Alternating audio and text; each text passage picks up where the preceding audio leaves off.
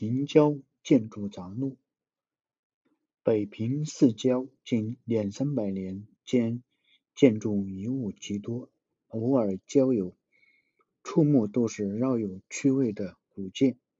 其中辽金元古物虽然也有，但是大部分还是明清的遗构，有的是显赫的名胜，有的是消沉的痕迹。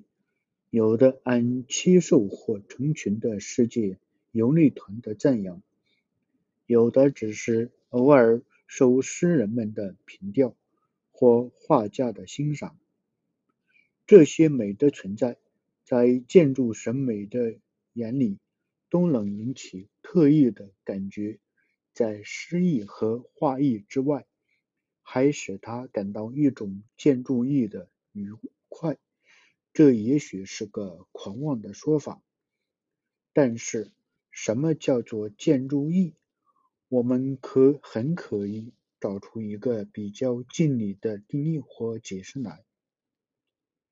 顽石会不会点头？我们不敢有所争辩，那问题怕要牵涉到物理学家。但经过大将之守则，年代之揣摩。有一些石头的确是会蕴含生气的。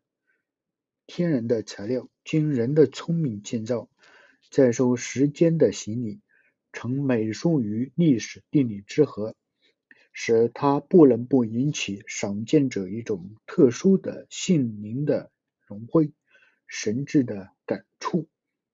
这话或者可以算是说得通。无论一个。巍峨的古城楼或一角清脆的奠基的灵魂里，无形中都在诉说，乃至于歌唱。时间上漫不可信的变迁，由温雅的儿女佳话到流血成躯的杀戮，他们所给的意的确是诗与画的。但是建筑师要郑重郑重的声明。那里面还有超出这诗画以外的意存在。眼睛在接触人的智力和生活所产生的一个结构，在光影恰恰可人中，和谐的轮廓披着风露所赐予的层层生动的色彩。潜意识里更有眼看他起高楼，眼看他楼塌了，凭吊兴衰的感慨。偶然更发现一片，只要一片，极精致的雕纹，一位不知名教师的手笔，请问哪里石锐感？即不叫他做建筑艺，我们也得要临时给他制造个同样狂妄的名词，是不？建筑审美可不能势利的，大名显赫，尤其是有乾隆御笔碑史来赞扬的。